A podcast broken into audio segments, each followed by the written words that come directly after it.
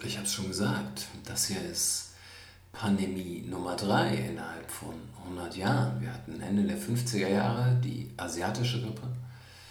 Wir hatten Ende der 60er Jahre die Hongkong-Grippe. Es sind jeweils etwa 40.000 Menschen in Deutschland gestorben. Und äh, bei der asiatischen Grippe hat man, soweit ich weiß, den Leuten empfohlen, mit Wasserstoffperoxid zu gurgeln. Aber Maßnahmen, die ergriffen worden sind, damals in Deutschland, null. Im Rest der Welt ähnlich. Die Frage, die sich stellt, ist natürlich, warum ist das jetzt anders? Und da spielen sicherlich sehr, sehr viele Sachen mit rein. Ähm, jetzt haben die Leute einfach mehr Anspruch melden mehr Anspruch an, ob sie den haben, keine Ahnung, auf eine äh, gute gesundheitliche Versorgung.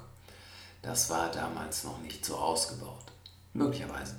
Aber ein Punkt, der auf jeden Fall mit reinspielt, ist der Punkt der Information. Informationen fließen heute sehr, sehr viel schneller. Damals wusste man nicht direkt, wenn Todeszahlen irgendwo veröffentlicht wurden, ähm, ja, Italien jetzt so und so, Frankreich jetzt so und so, Österreich jetzt dies und das. Äh, es hat gedauert. Äh, es hat auch gedauert, die eigenen Zahlen irgendwie auf die Reihe zu kriegen. Man hat beide Male im Nachhinein erst festgestellt, wie viele Menschen ungefähr in Deutschland gestorben sind. Und man kann es dann auch nur ungefähr sagen, aufgrund der Bedingungen damals. Und natürlich können wir jetzt sagen, aber es ist doch gut, es ist gut, dass wir mehr Informationen haben und damit besser reagieren und besser handeln können. Aber wir kriegen ja auch jede Menge Informationen, die keine Relevanz haben. Ich erinnere mich an diese Bilder vor Ostern als Menschen in Schutzanzügen den Petersdom desinfiziert haben. Äh, da ist wochenlang niemand gewesen, glaube ich, vorher, denke ich. Wie sollte da an irgendwelchen Ecken ein Virus ohne potenzielle Wirte überlebt haben? Aber das ist etwas, was in den Nachrichten gesendet wird und was ein, eine Wirkung hat. Diese Menschen in Schutzanzügen. Aber eine Information ist ohne einen Mehrwert. So, ja, dann machen die das. Aber mir ist nicht klar, warum. Wofür soll das gut sein? Wir mögen diese Art von Bildern das ist meine Erklärung dafür. Weil sie uns erregen, weil sie uns in Angst versetzen. Wir mögen Erregungszustände. Und es braucht immer einen stärkeren Stimulus, um die gleiche Erregung zu halten. Jetzt wissen wir, es gibt in Großbritannien eine Mutation des Virus, die 70% ansteckender ist. Was heißt das? Also, ich weiß nicht, was 70% ansteckender ist. Äh, es ist wie so oft nur irgendjemand, der irgendetwas gesagt hat. Es ist, soweit ich weiß, keine wissenschaftliche Studie dazu veröffentlicht. Es wird nur irgendjemand zitiert.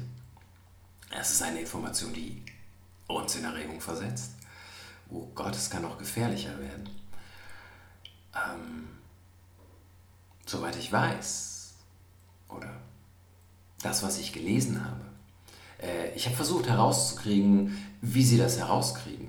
Also wird äh, standardmäßig getestet, haben wir jetzt neue Mutationen des Virus bereits.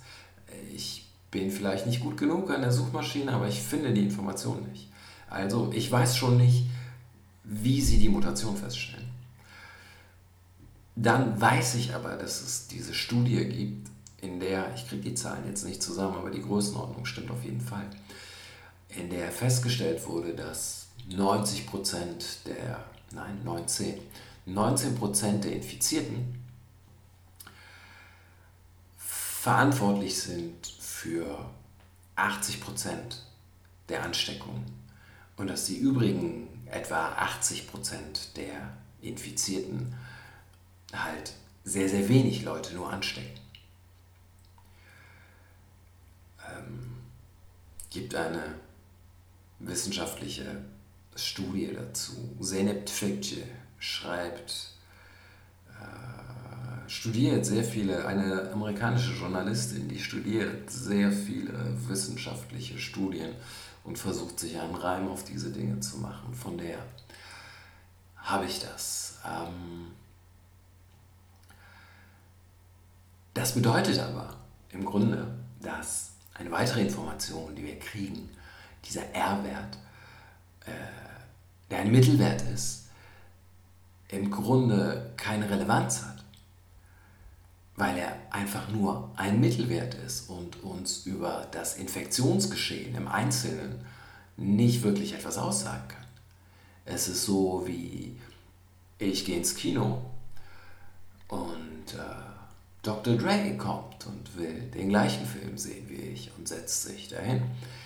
Das Durchschnittseinkommen der Menschen im Kino steigt immens in dem Moment, in dem Dr. Dre sich auch dahin setzt. Was aber für mich nicht bedeutet, dass ich mehr Geld verdienen würde. Das macht der Durchschnitt. Ja, er sagt irgendetwas aus, aber Nein, nicht im Detail über das Infektionsgeschehen.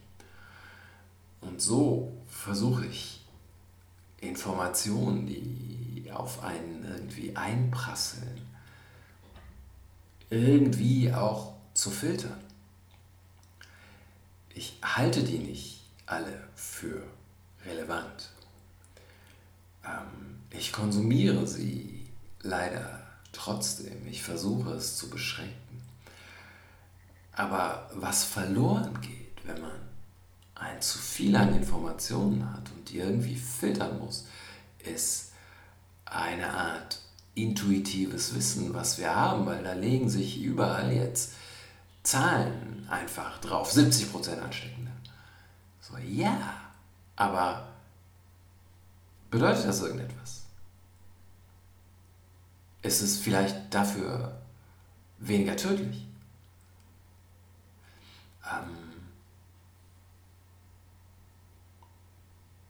diese Informationen führen dazu,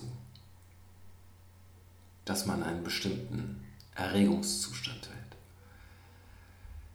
Der Erregungszustand führt dazu, dass man die Ruhe verliert. Die Ruhe, die fehlende Ruhe führt dazu, dass man Dinge, die man möglicherweise intuitiv anders erfasst hätte, nicht mehr erfassen kann.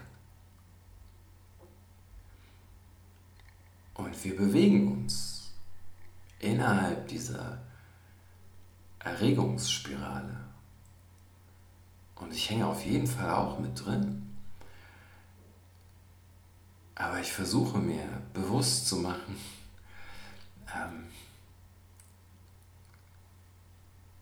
das, äh, das ist nicht alles. Es gibt, es gibt einen Abstand. Es gibt eine andere Perspektive, eine nicht von Erregung geprägte Perspektive, die möglicherweise auch zu einer langfristigeren Strategie führt. Mir ist halt nicht ganz klar, wo wollen wir denn hin? Gut, dann machen wir alles zu, aber wenn wir es aufmachen, ist es wieder wie vorher. So, bis wir 8 Milliarden Menschen geimpft haben, das dauert ein paar Tage, bis wir auch nur 80 Millionen Deutsche geimpft haben oder auch nur keine Ahnung, wie viele sich impfen lassen wollen. Das dauert ein paar Tage, das geht nicht so schnell. Was machen wir denn bis dahin? Was ist denn die langfristige Strategie hinter dem, was gerade passiert?